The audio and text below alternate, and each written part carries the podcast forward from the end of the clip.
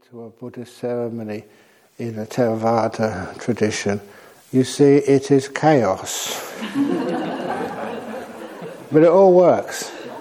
I don't know why, but there's lots of food and there's lots of people. It's a celebration, which is wonderful. And one of the things, I don't know why I keep liking this, but every year you know, they do a celebration of the Kathina robes, especially it's a royal robe this year. And so, uh, after the lunch is completed, they do a circumambulation of the hall here. And all the Thai people, in the olden days, the Thais, no matter who they were, would do their little dancing as they went around. And you know, they might think that's sensuous, but when you see the age of some of the people who are around. It's just, it's so funny. But they just have a good time, and it's a celebration of doing something good for the temple. So that'll be happening uh, tomorrow. And for those of you who can stay here, if how many people are going to be staying? How many people going?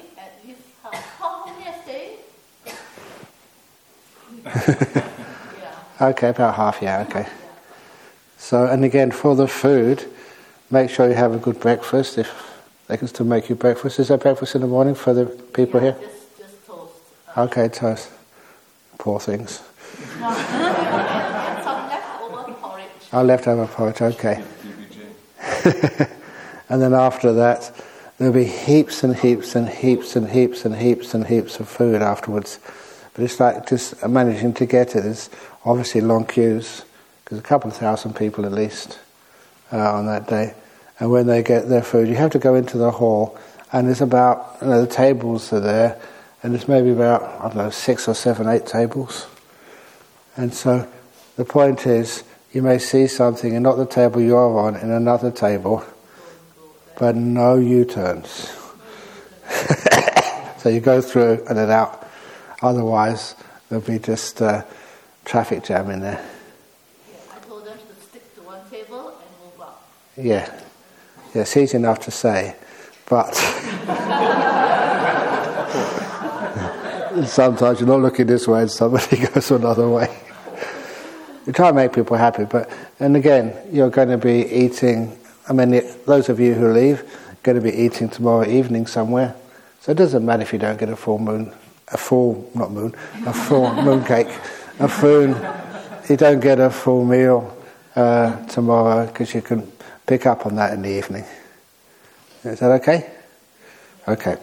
Uh, this year's Kathina um, uh, funds go to which monastery? Uh, they have to go to the monks' monastery. That's like a Kathina rule. Uh, yeah, has to go to that one. And so this year, I think I've already told you what we decided. Oh, Batmobile. My Batmobile, yeah. But if I can't get a Batmobile, then just another electric vehicle, yeah. They're very expensive over here because you know, Australia is really behind the uh, the times with their cars. So sometimes, even if we want to get one, we have to wait and order it in and wait in the queue until it arrives here. But anyway, that's what we want to do, and the reason for it is so that uh, we can you know, lessen our, emission of fuel, emission of uh, carbon, and also, you know, we are transforming some of the buildings with lots and lots of solar panels. So we should be able to charge those cars up without any, any fuel and without using electricity from the grid. I don't know, do you think that's a good idea? Yeah. Are they very popular in Singapore, the electric cars? Yeah, starting to implement. Yeah. So we're trying to do our best. The trouble is, though, that some of those electric cars look very flash, very posh. And so that's a bit, one thing I'm a bit concerned about when they see the monks in these top range cars. But it's not a Rolls Royce. I'm not getting a Ferrari. it's just an ordinary car, but like a good standard. But in Singapore, there are some small electric cars. Yeah. Yes, indeed. But in Singapore, you don't have far to go anywhere.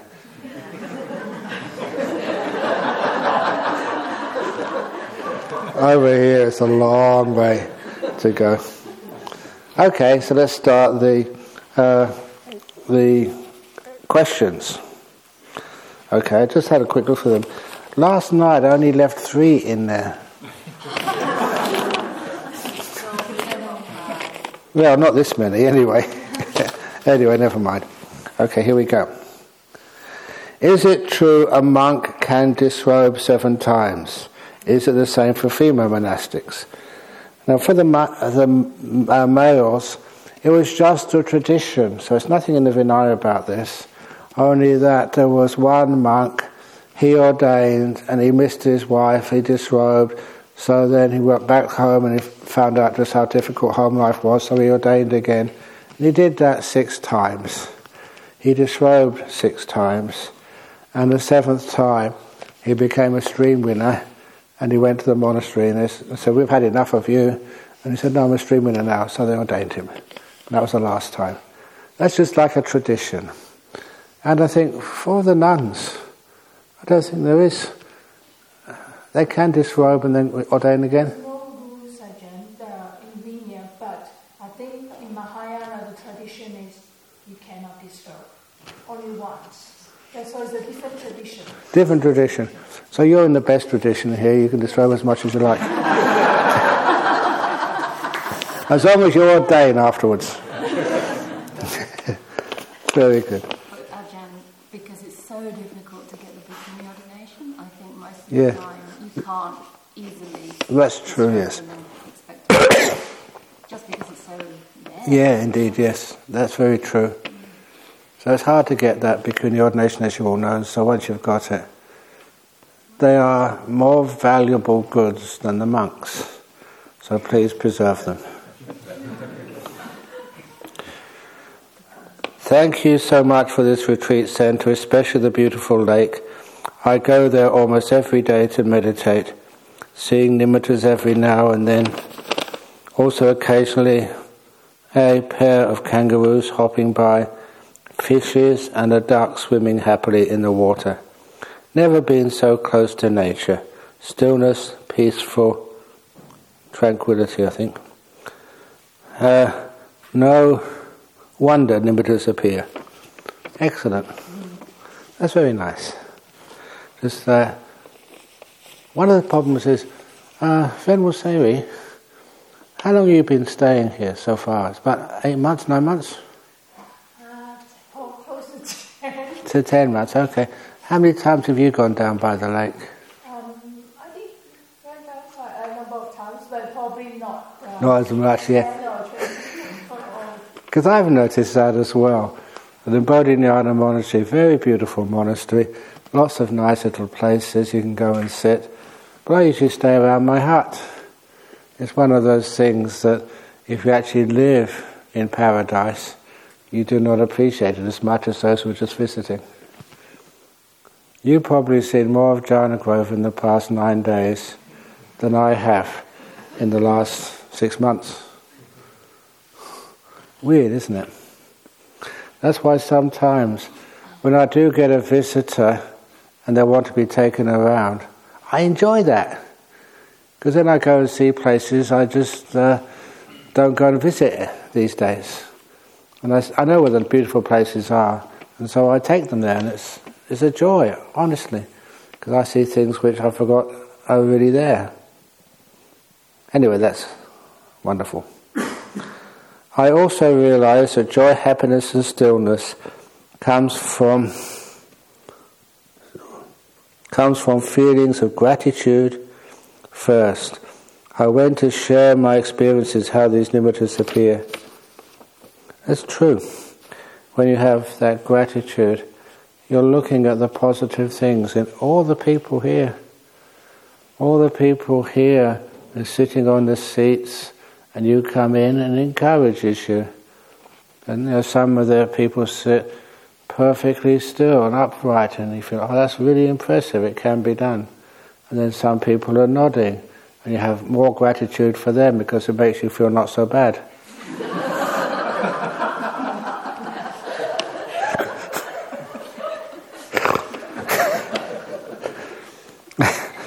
So the gratitude, have lack of joy and light-heartedness, the ability to laugh. Honestly, as I remember it, the first uh, couple of days I taught here, you didn't laugh that much. But now, I can't stop you laughing. Is it the case that because the retreat is ended, that makes you more happy? Because I remember years ago seeing all these photos of people on retreats. And they said, look at them. You know, they went to one of these retreats and look how happy they are. I said, yes, because this is the last day of the retreat. I like to see photos done in the middle of the retreat. That's where you can find out whether it's a good retreat or not. Please help me understand Bodhisattvas versus Buddhas. My Tibetan friends want to be one, but my Buddhist fellowship friends want to be the other. That's very good. So we have the opportunities to be whatever you want. But the difference is, and of course I'm biased, I'm Theravada. I don't know if that's biased or whether it's true or whatever. But a bodhisattva, they always, one of the things they said, the bodhisattvas sacrifice their own enlightenment so they can serve other people. And like a Buddha, no, he lives, teaches, and then when he passes away, he's gone forever. Parinibbana.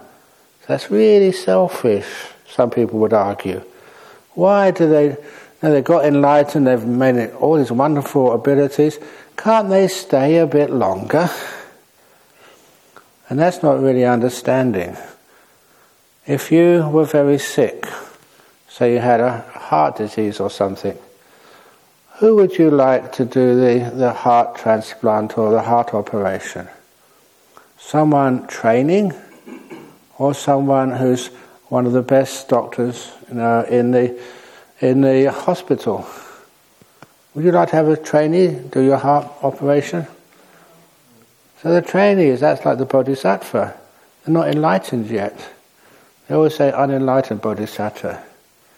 And they put off their enlightenment so they can sort of help others.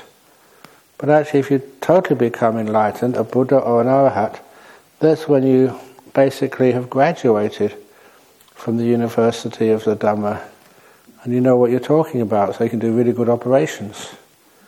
But they said they all die, they all disappear. The Buddha passes away, but then he teaches and creates so many other enlightened beings.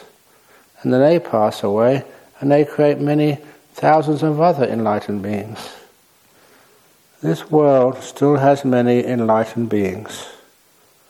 There's enough specialist doctors to keep this Buddhism growing.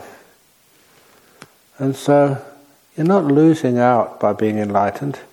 It's just like a doctor. You do your very best and you spend so many years sort of teaching and helping and serving. And when you retire, you've not only done the job of healing people, but you've also created other specialist doctors. You trained them, taught them. And that's one thing which is missing from that argument. Yes, the Buddha passed away, but before he passed away, you know, he created so many other enlightened beings, monks and nuns. And that kept the Buddhism going until this day. 25, 26 centuries. Has spread all over the world. Even spread to Australia. Interesting, spread to Australia. The Buddha, there's a very famous simile of Buddhism. The Buddha laying on his right side and having this um, image is like an nimitta, that which way he was uh, looking, that that was where Buddhism will spread in the future. And people always say, well, if he's on his right side and where he's looking, that must be to the west. The United States people always love that simile. He's looking to the west, that's where Buddhism is going to, to flourish in the future. And I said, no. He's looking to the south. That's where his feet are pointing. Where you're looking is not where you travel. Where your feet are pointing, that's where you go. and they were pointing south. Where's south?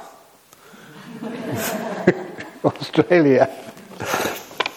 So that was my interpretation of that simile. Feet pointing south means that's where it's going to travel.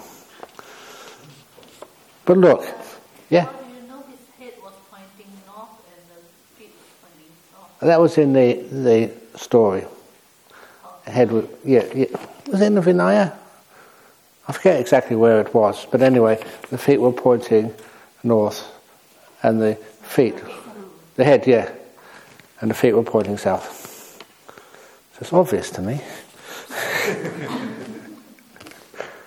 Another interesting thing, because I think I might have time this morning, that you know that even on the east coast of Australia, they don't have monasteries like Bodhinyana and Dhammasara, monks and nuns in such a great number here, and a retreat centre like this. You don't find that in the east coast of Australia. Why on the west coast of Australia? And I remember just reading an article about ancient times, about many, many centuries ago, thousands of years maybe, that um, India and Australia were one continent. They were together. Many years ago, they separated. It was I think called Gondwana land or something. Yeah, and then they just they were they were together. And even now, you check up with any uh, geologists, and the um, the rocks underneath Jhana Grove, Bodhinyana Monastery, Dhammasara, the rocks underneath there are exactly the same type of rock which is in the east coast of India. And we were together many years ago. And I did mention about Kassapa the Buddha. Maybe in those days that India and Australia were one continent. Not Sydney, that's way too far away. But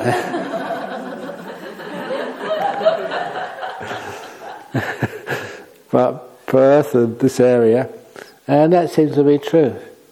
So maybe thousands of years ago, that Kassapa the Buddha may have walked on the land that is now Jhana Grove.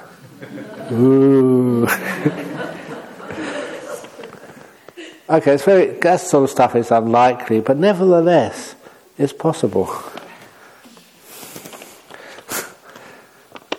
What is it? Okay. What is the gender debate around ordination about? If I could answer that question, I really just can't understand it. Surely people like, I was a good friend of mine.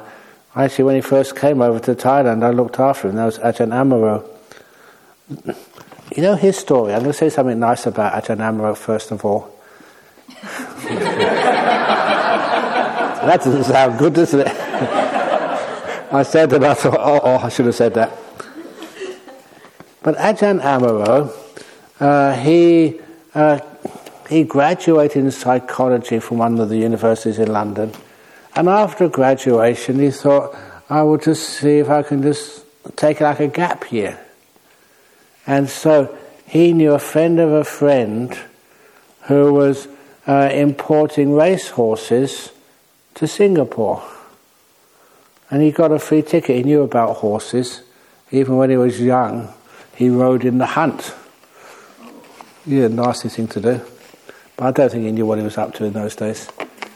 But anyway, uh, he so he got a free ticket to Singapore as long as he is on hand to look after the horse if the horse misbehaves. Free flight to Singapore, and the plan was from Singapore just make his way, you know, back to the west and have an adventure on the way. He wasn't a Buddhist. I don't actually what religion he was, but didn't know too much about Buddhism. So he spent some time in Singapore, and then he went through Malaysia, and then he went to Thailand. And in Bangkok, he met a couple of English people. They were from Save the Children Fund.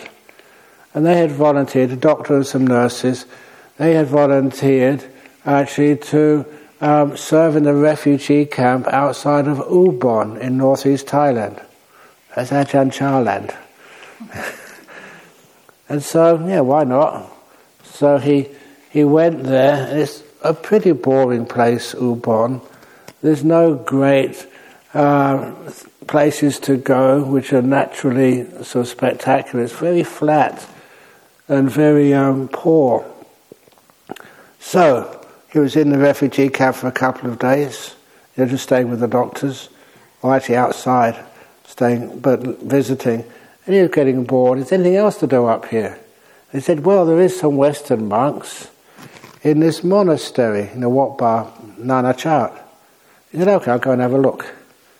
So they came up there, and you know, he saw the monastery, and that's when you know, he asked if he could stay the night. I said, yeah, sure. And this was someone who had no idea what Buddhism was. He stayed the night, and in the morning, you know, he turned up uh, at the morning meeting. He'd shaved his own hair off. He was bald, and he told the abbot, "I want to ordain." That was, I mean, that really was weird. Why do you want to ordain? You don't even know what Buddhism is. But he said, "I want to ordain," so he did ordain. Never anybody was so, know, first off, just impressed with the monastery. So we ordained him, and then I did have to ask him to, in his training, which I was giving him, sort of, you know, your lay name was Jeremy Horner. And Ajahn Chah can't pronounce Jeremy, so he called him Jeremy. And Jeremy meant axle grease. And that became his nickname. We had lovely fun with nicknames. He became Axel Grease, so if ever you see him, say, Hello, Ajahn Venerable Axel Grease. Hopefully he will laugh, you remember that. But one of the best nicknames was one of the Japanese monks. His name was Shibahashi. Uh, uh, that's right, Shibahashi. And when he ordained, Shibahashi was again too difficult to name, a Japanese name to pronounce.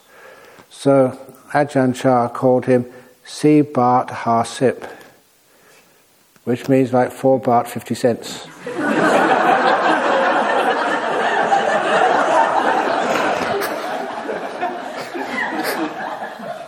and that became his nickname. As for me, uh, know, Peter, what, what, how can you get a nickname out of that in Thai? It was Peter. P means ghost, ter means real. That's a real ghost. And that just shows you that even Ajahn Chah was always very light-hearted. He was really fun to be around. But anyway, Ajahn Amaro, sort of uh, his lay name was Jeremy Horner. And like Horner, I know a Buddhist called Horner. For those of you who've read in the in the uh, Pali Text Society, these are the people who translated so many of the the Pali canon into English. And one of them was Professor Irene Horner. She was up at Cambridge. And I never met her when I was there because I was at that time into other things rather than studying Pali. But anyway, I asked him, now, do you know, are you related anyhow to Irene Horner, the professor of Pali at Newnham College? He said, no, never heard of her. But then it fascinated him as a member of his wider family, obviously, who was a Pali scholar, and he was now a monk. So when he went home, the reason he went home because his father had a heart attack. He survived that heart attack, but he went home just to make sure that uh, his father was okay. So he asked his dad, "Oh, do we know anyone called Irene, professor in Cambridge, Pali studies?" And he said his father's face just went froze. We don't talk about her. His father said, She was my sister, your auntie. So Ajahn Amaro's auntie was a very well known Pali scholar. And so you know, the father was just negative towards that type of religion, our religion. and so he never let his son know that his auntie was Irene Horner, the Pali scholar. Eventually, I think they finally met just before she passed away. But the other, sometimes I feel a bit guilty saying this other one, story about his family, that he let on that his sister, this is actually Jeremy's sister, Ajahn Amaro's sister, know, had a nice job in London, some secretarial work or something, working in an office there, but sometimes having to go to uh, go overseas for conferences and stuff. That's what happens in business. You have to go overseas.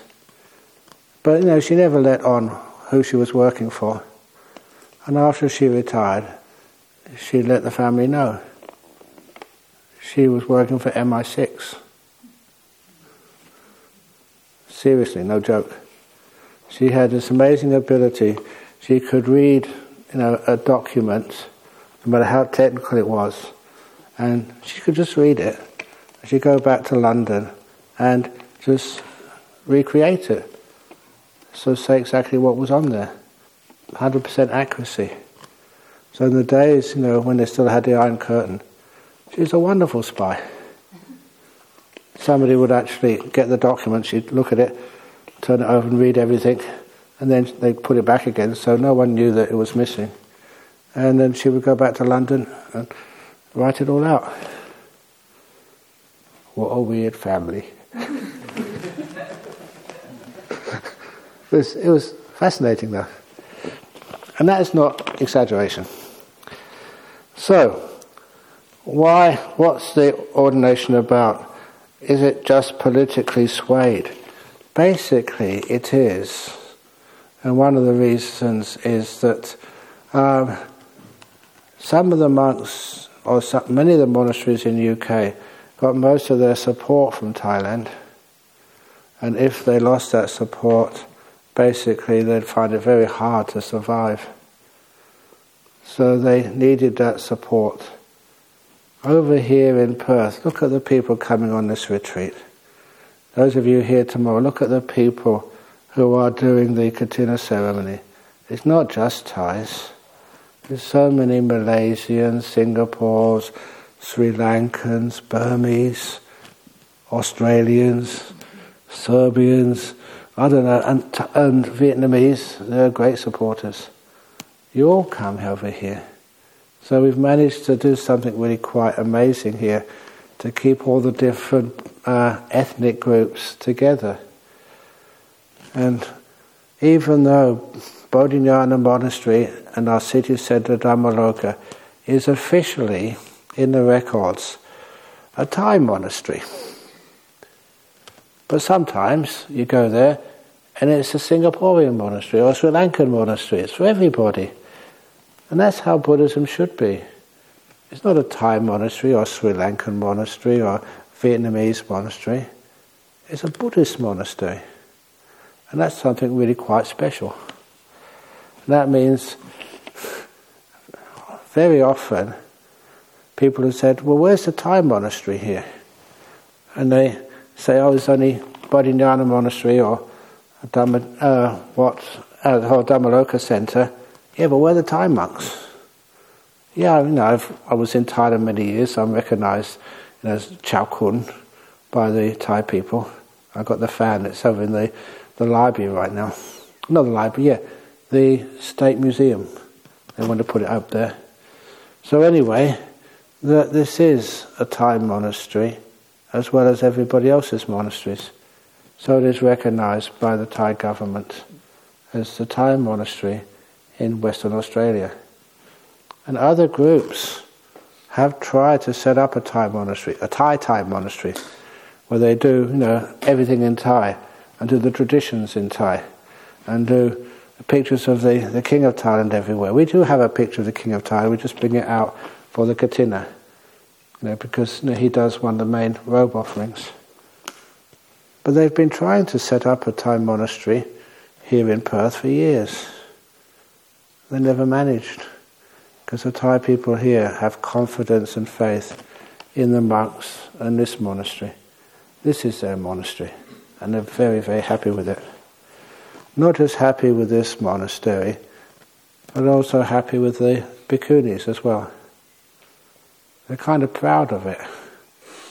We've done it, you ain't. so that's a, sometimes I feel very happy about that. That you know you're You know, you mentioned that you go to um, England and it's hard to get support from the Thais.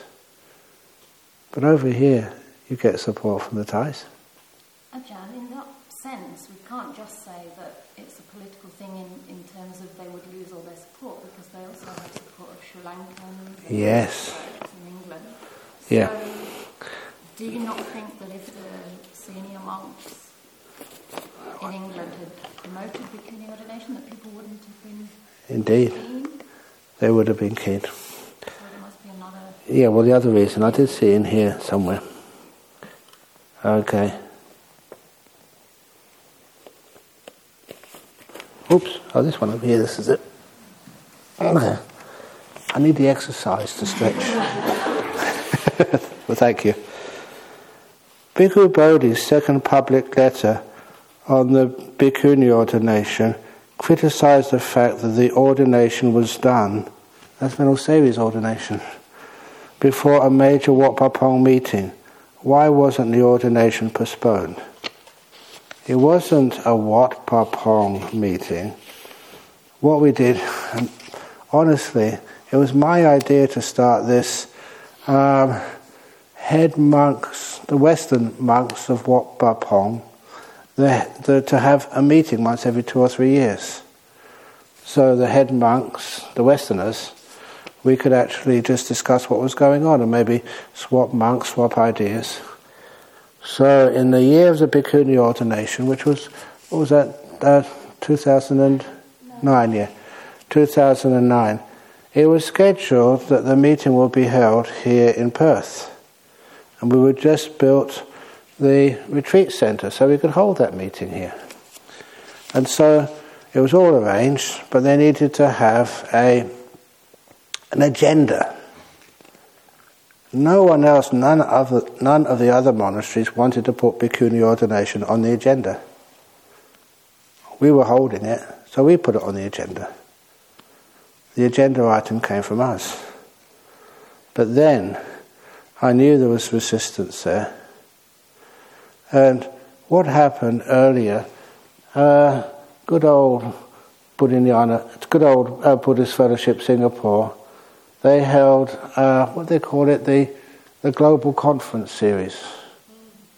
So they had the GCB, the Global Conference of Buddhism, that year in, in uh, New Zealand.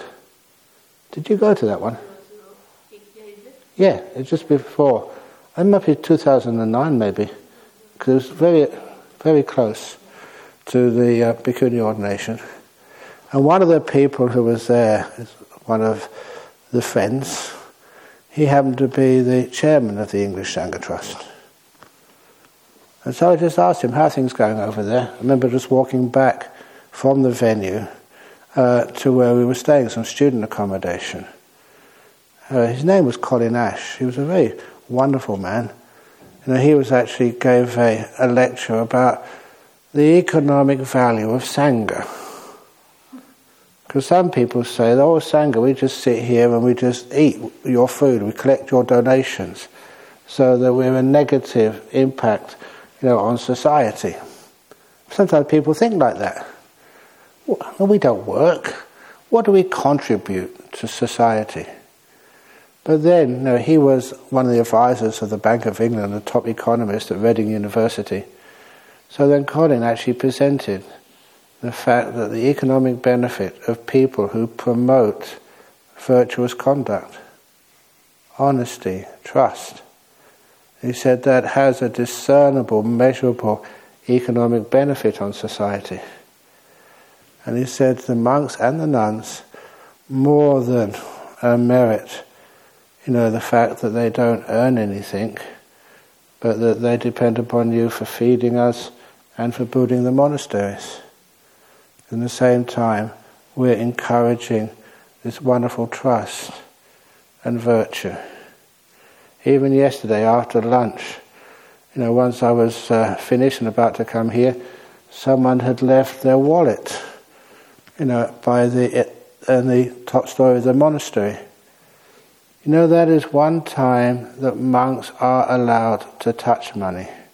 If it's lost in the monastery or if it's lost in the house which you're visiting. So we took it down and we found out it was one of our uh, disciples, Desi, Indonesian. Yeah, so she left it up there. So we, we came and gave it to her. I said, I've got a present for you, Desi. Oh, what is it? Your wallet. so anyway, that was kind of nice that that trust, you can lose anything here, and then we'll find it and we'll give it back to you. The honesty is really there.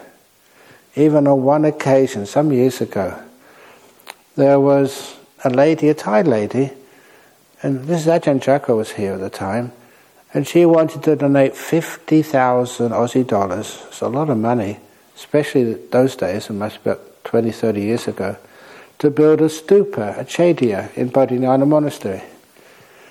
So it was accepted, but then we decided we didn't want to build one over there. Now we accepted that money sort of, you know, for a stupa. So, so I said, look, we cannot just do with this whatever we want. So I went to Thailand and I made an appointment to see her. She was starting to get dementia, but I was told it was true. She maybe forget names, but she had full, uh, full memory of her accounts. and that was true. And then I told her, said, some years ago you donated us $50,000 to Bodhinyana. I've come here to give it back to you. I'll arrange to send it to you because we're not going to use that for a stupa anymore. That is you know, our honesty and integrity. We can't take this for something which we're not going to do. And then she said, said, Oh yeah, I remember that. No, please keep it, do with it whatever you wish. So we had then ability to use it for other projects. But if we didn't build that stupa, we had to give the money back to her. That's kind of the integrity, the truth, which we have to keep. So, but anyway, this gentleman, uh, the head of the English Sangha Trust, how's it going over there? He said, oh, just, yeah, some of those trust meetings are just very, very difficult. The last one we had, Oops. The last one we had there, not a ghost story, is it? the last one we had, though we had a really big argument. Most of the trustees, actually all the trustees, they wanted to have bhikkhuni ordination in England. One of the senior monks who was there, I won't mention his name, but it wasn't Ajahn Amaro, just was shouting and said, no, totally refused. There's no way they could convince him otherwise. And because of that, I knew, you know, to, you know not just uh, reading people's minds, or you knew that at that meeting, if we had that meeting over in Perth, that monk who would, would be there would have just blocked it. Because he blocked it, no one else would be able to do anything. That's one of the problems with Buddhism in Thailand, you always have to follow the leader, as I said. And if you say no, then you get into some sort of argument. But actually, because I know the Vinaya so well, monasteries are all independent of each other. What Dhammasara wants to do, I can advise them, but I cannot make them do anything or stop them doing anything in their area, they are the bosses. Not the head monk or the head nun, but just all the Sangha. That's how it should always work. You ask Ajahn Brahmali, I've been outvoted many times. And I'm happy that occurs. It shows that I'm not the dictator. I'm not Ajahn, um, what's his name again, the Korean dictator? Kim Jong Un. I'm not Ajahn Kim Jong Un. so we have the vote, we discuss it, and we sort of decide what to do together. So that's why I don't think I can get away with the Batmobile. I think I'll get outvoted. that's kind of nice, the independence. Every monastery stands on its own. And if it's a good monastery, it will grow. If it's a bad monastery, it will just fade away. This is where democracy started. Buddhist monasteries are the longest continuous democratic institutions in the world. 26 centuries have been going, and we're still flourishing. I do not run Bodhinyana Monastery. I've got a lot of influence, but I don't run it. Does that make sense there? An explanation? That is why, yes, there was a meeting. We proposed the agenda, but it never sort of was uh, followed through because that particular item we knew it was going to be blocked. So a joint meeting wasn't held. Wasn't held, yeah. In the sutras, it is described how joy leads to rapture, rapture to tranquility, tranquility to bliss, and bliss to samadhi. Automatically. Can these positive feelings, mind states preceding the jhanas be felt simultaneously, or does one transform into the next when meditation deepens? One kind of transforms into the next, but when you have joy, rapture, tranquility, there's always some happiness there as well. It is as like I'm watching you.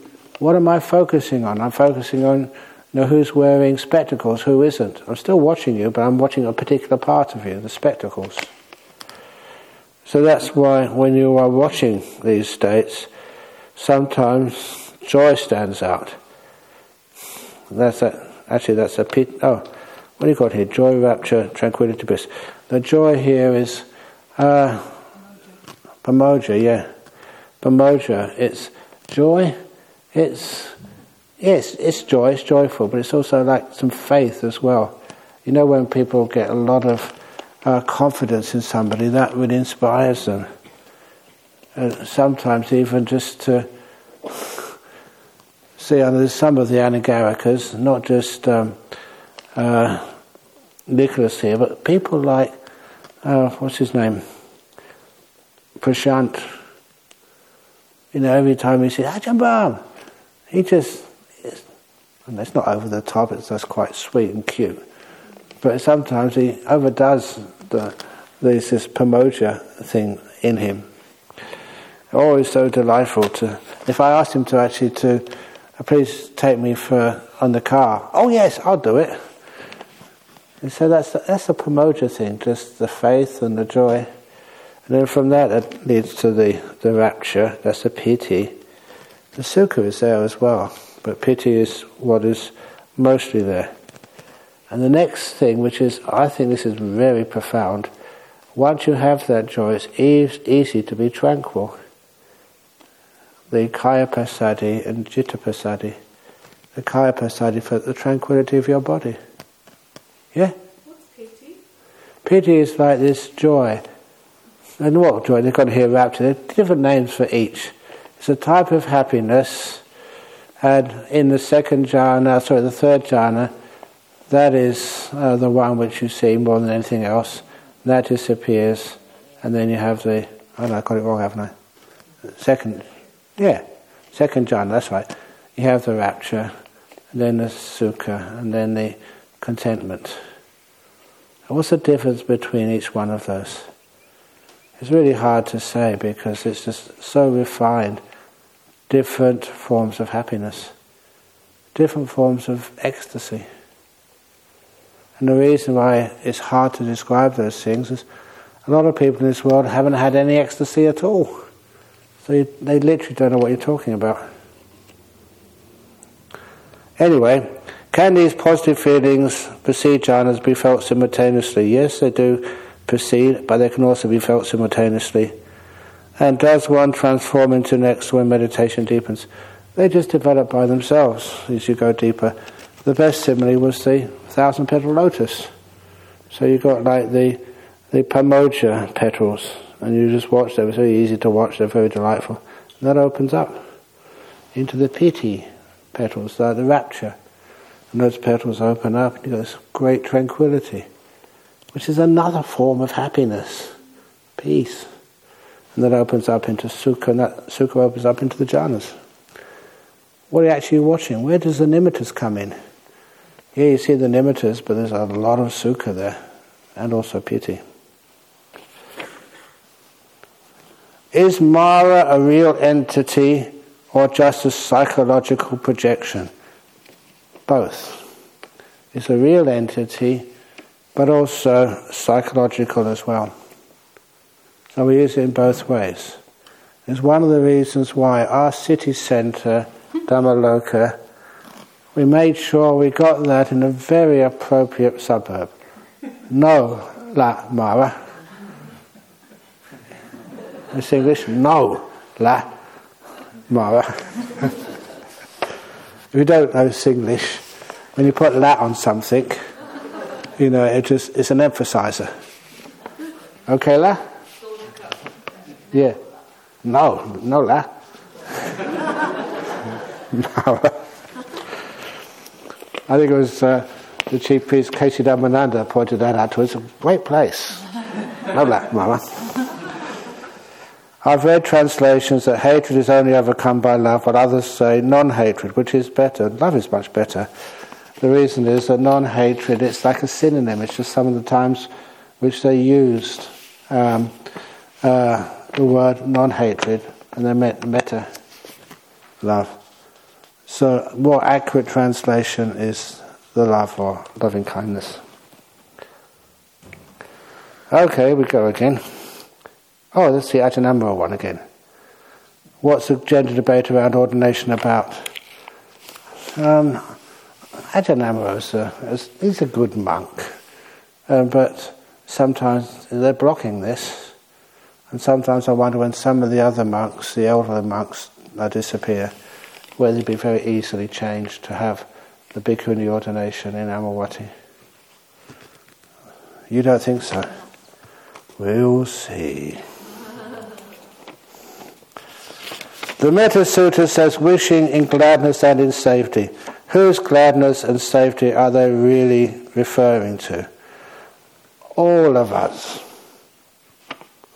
May all beings be at peace. Aren't you a being? So you are a being. That's one of the reasons why many, many years ago, they, in Singapore, one of the Buddhists, they wrote a letter to me and they said, my son has just come out and said he's gay, what should I do? And I quoted the Metta Sutta. Whatever living beings there may be, whatever living beings, may they all be happy and well, safe and stuff. Said, that's the lovely thing about the Metta Sutta, it's trying to include everybody. Why are you sort of taking out your son's you know, sexual gender preference and just saying, yeah, I'll give loving kindness to everybody, but not you. That's not Buddhist. So it's wonderful to give love to all beings. And then also to you. You're a being as well. So may all beings be happy. So please don't forget to treat yourself equally as with all beings. If you give, you know that story, I don't think I've told it here, I may have, about the, um, when I give the marriage blessings, I look at the bride, you're a married woman now, you mustn't think of yourself. Oh yes, I understand that. You're a married man, you must not think of yourself. And in Australia, if it's an Australian man, he always pauses first. but eventually he said, okay, yes, I won't think of myself. And then looking at the guy, and from this day on, you must never think of her, your wife. And then look at her, and I'd tell the wife, and you mustn't think of him, your husband, from now on. And they're very respectful, so they don't say anything. when I first did that, I loved that occasion because they were just, what on earth is he saying? It doesn't make any sense. There's those moments of confusion where you have an opportunity to teach. And so they said, I said, once you're married, you must never think of yourself, and you must never think of your partner. You must only think of us. You're in this together. Otherwise, in a relationship, if you think of your partner, you get burnt out after a while. There's nothing in it for you. Just give, give, give, give, give. But if you are uh, selfish, of course, that's not a relationship at all. Just thinking, what can I get out of this? But when it's about us, you're in it together. You grow together. You make mistakes together. When you make mistakes together, you don't blame anybody. You blame us. We're in it together. And that changes the whole way that a relationship goes. And that's a good example of um, the uh, the wishing gladness and safety. You're included. May I be happy in the world, may she be happy in the world, may all the kangaroos and all of the people who don't like bhikkhunis to be ordained, may they all be happy in the world. No exception. Dear Ajahn, what is the meaning of the different finger signals in the Buddha statues? I know one, you may have seen, we haven't got one here, but usually in the standing statues, and they have their hands over here. Have you seen those? That is the, the hand signal for when you stand in a, a defensive wall in a football match and they're about to take the free kick.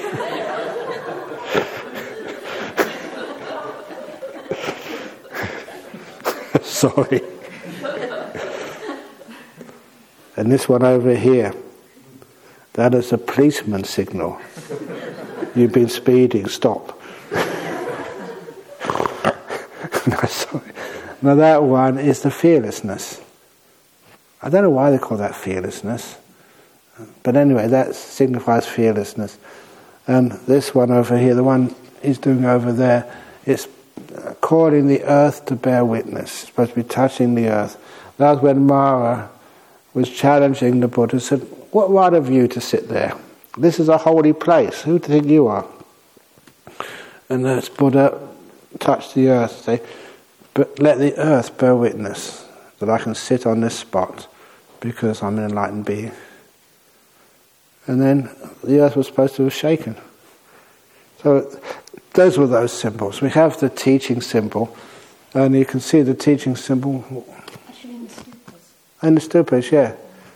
But I don't know why they call that the teaching symbol because I've never done that when I'm teaching. I've taught a lot. but anyway, it's just what it's supposed to represent. And of course, the best one is the samadhi, meditation. And that's the one which is the bottom over there. Uh, I don't know what other ones you've seen. Yeah, that's. Know what for, yeah. I'm not sure about that one. Mangoes, yeah. Catching mangoes.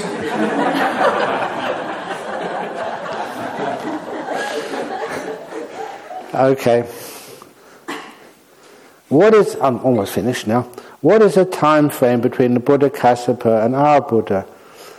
You can't really tell for sure, but they always say in all of the uh, the docu- no, all of the suttas and commentaries and Vinaya about this, they say that Buddha Kassapa was the previous Buddha and in, in the same eon. So it wasn't a previous eon. Even in Buddhism, they had life before the Big Bang, and there's been other eons. I don't know why we think that it's so special that we are in the only eon which ever existed. That never seems right to me. And again, when I was a student of theoretical physics at Cambridge, one of the best lectures I ever went to was by this rebellious physicist called Professor Fred Hoyle. And Fred Hoyle, he had this really thick North English accent, like a deep Yorkshire accent. And that was one of the reasons why all the other people in Cambridge didn't like him. He didn't speak properly. But he was a brilliant, he's a genius. And I remember just going to one of his lectures in the biggest lecture hall they had in Cambridge. It was the chemical laboratories uh, lecture theatre or hall. And when he gave it, they had two lectures. There was the, I think, the 200th anniversary of the Cambridge Astronomical Society or something. And the one doing the B lecture was a fellow who invented, who actually discovered quasars. That was only the B lecture. Fred Hoyle got the top billing. And I got the time wrong. I got there an hour early. Thank goodness. I could get in a seat. A lot of my friends were there. Half the university was there, all packing into this place, you know, in the in the in the aisles and everywhere. And it was electric. This this fellow, he not only knew how to lecture and how to speak, but his ideas, his ideas were flowing out of his mind. And some of the ideas which flowed out of his mind, you see now, have become true. They doubted him at the time. Eventually, he got kicked out of Cambridge University. It's a great shame. Because eventually it turned out he was right. You know, pre Big Bang, steady state theory. So, and he had the maths to actually to prove what he was saying, but it was just not again, politically correct at the time, or like religiously correct. The idea of a big bang that made especially the theistic religions very happy. They could have like a creation, a start of this universe. And Professor Hoyle says, it's no start. It just keeps going on and on and on. And that's, that's very Buddhist. But no, it was Fred Hoyle, I, I love that talk. So anyway, the time frame we're not really sure. But anyway, this also means it took Bahiya such a long time to get enlightened, since he was a monk under the Buddha Kassapa. It took him like you know, almost like maybe a third of an eon or something. So, oh, I don't feel so bad now. No, you don't need to.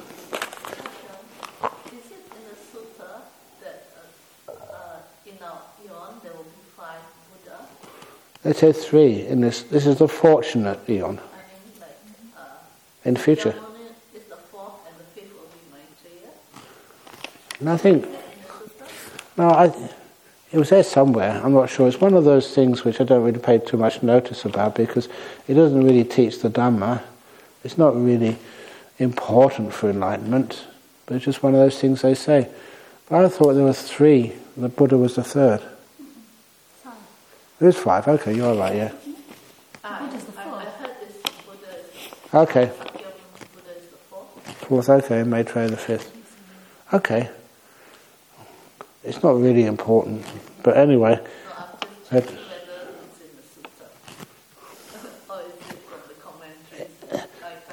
it could be in some of that, the Khuddaka Nikaya. That's probably where you'll find it. Have you actually seen the sutras? The reason why sometimes they're big books, and the only reason they could put all this in a big book is because they got dot dot dot. Instead of explaining the first jhana, They've only got the first jhana dot dot dot, second jhana dot dot dot, third jhana dot dot dot. If actually they wrote everything in there, which is in the sutras, with no abbreviations, crikey, we wouldn't be able to put it in our library. They're very big books. Is that true? Okay, I'll saying the time, yeah, okay. The last question. Oh no, that was the last question. Goodness. The different finger signals and the last question. It's disappeared. Excellent. Okay. Fine. Sadhu, sadhu, sadhu. okay. Sorry for going on a lot with the questions, but I think I always kind of made a resolution years ago. I remember seeing a Krishnamurti, um, actually hearing it, it was a recording of a talk he gave in New York Public Library. And actually, I must admit, it was boring until somebody asked this really good question. And then I really sort of pricked up my ears how is he going to answer this one?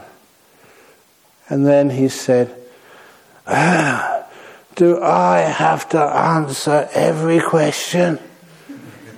That was the only question which really had some meaning to it.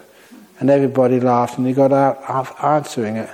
And I thought that was just um, unethical to do things like that. So these days, if you ask a question, honestly, I really try my best to answer it as best I know. So that's one of the reasons, thank you for letting me complete the questions which you put on a piece of paper in this session today. So now we're going to have a toilet break, if you wish. And after the toilet break, please don't wait for me to go out because I'm not going to go to the toilet. I'm quite happy. If you wait for me to go out, you'll be waiting here until 10 o'clock, yeah. Oh, you can do better than that. Try again. Sadhu, sadhu, sadhu. Yes, better.